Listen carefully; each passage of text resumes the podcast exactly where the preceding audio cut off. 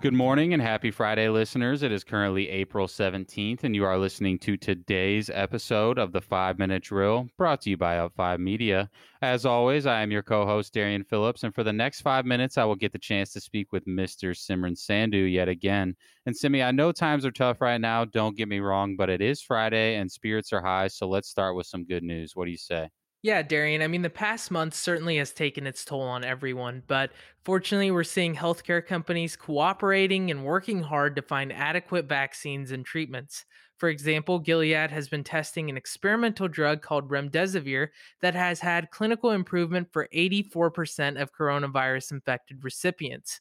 And while it needs more testing and clinical trials to determine its efficacy, it's definitely a lot more promising compared to what we were seeing about a month ago. Well, Simi, it appears that even the smallest step towards progress is enough to inspire the markets right now, which were relatively stable throughout the course of the trading day. But the point I'm trying to get at here is later in the evening, we saw futures rise rise about 2 to 3% for the Dow Jones, Nasdaq, and S&P 500 as investors caught wind of that Gilead drug that you just mentioned. And as far as specific companies go, we saw Netflix and Amazon rise by 2.5% yesterday, while Boeing shares jumped 7%. This can be accredited to the fact that the company just announced its plans to resume production of its wide body commercial jetliners on April 20th. And they will restart the production of the 737 MAX, which hasn't made its return since last year after two fatal crashes. And in other business related news, Simi, we're seeing General Electric and Ford have just signed a $336 million federal contract to help fund the production of roughly 50,000 ventilators.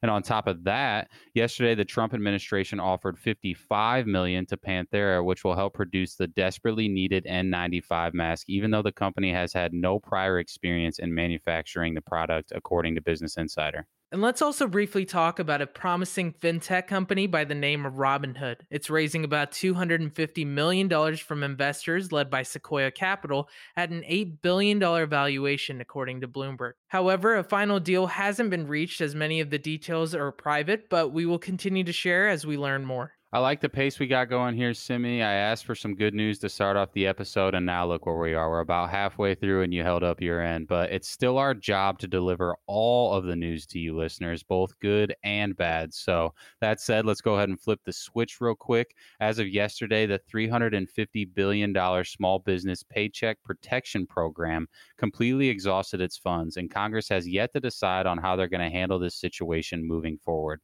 Republicans are still pushing for an additional $250 billion in small business loans, but Democrats want the plan to have a broader perspective here that will include hospitals, food assistance, and state and local governments. As of now, neither side have showed any signs of conceding, but hopefully they can get this resolved as soon as possible, Simi. And we can't forget about the long term implications either. The recently passed stimulus package is expected to add roughly $1.8 trillion to the U.S. budget deficit over the next decade.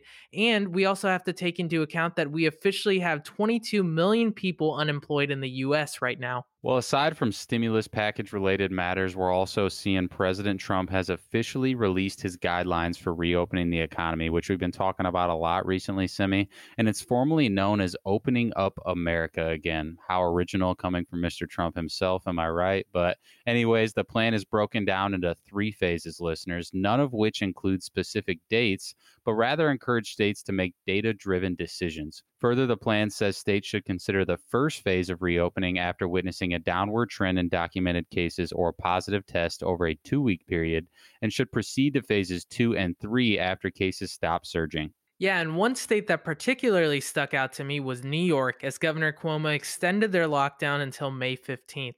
But anyhow, as we wrap up today's episode, I hope everyone has a great weekend, uses the time to relax, maybe get some reading in, or perhaps even binge watch a show. But as always, you can expect to catch us bright and early Monday morning as we continue our journey to redefine how you experience news.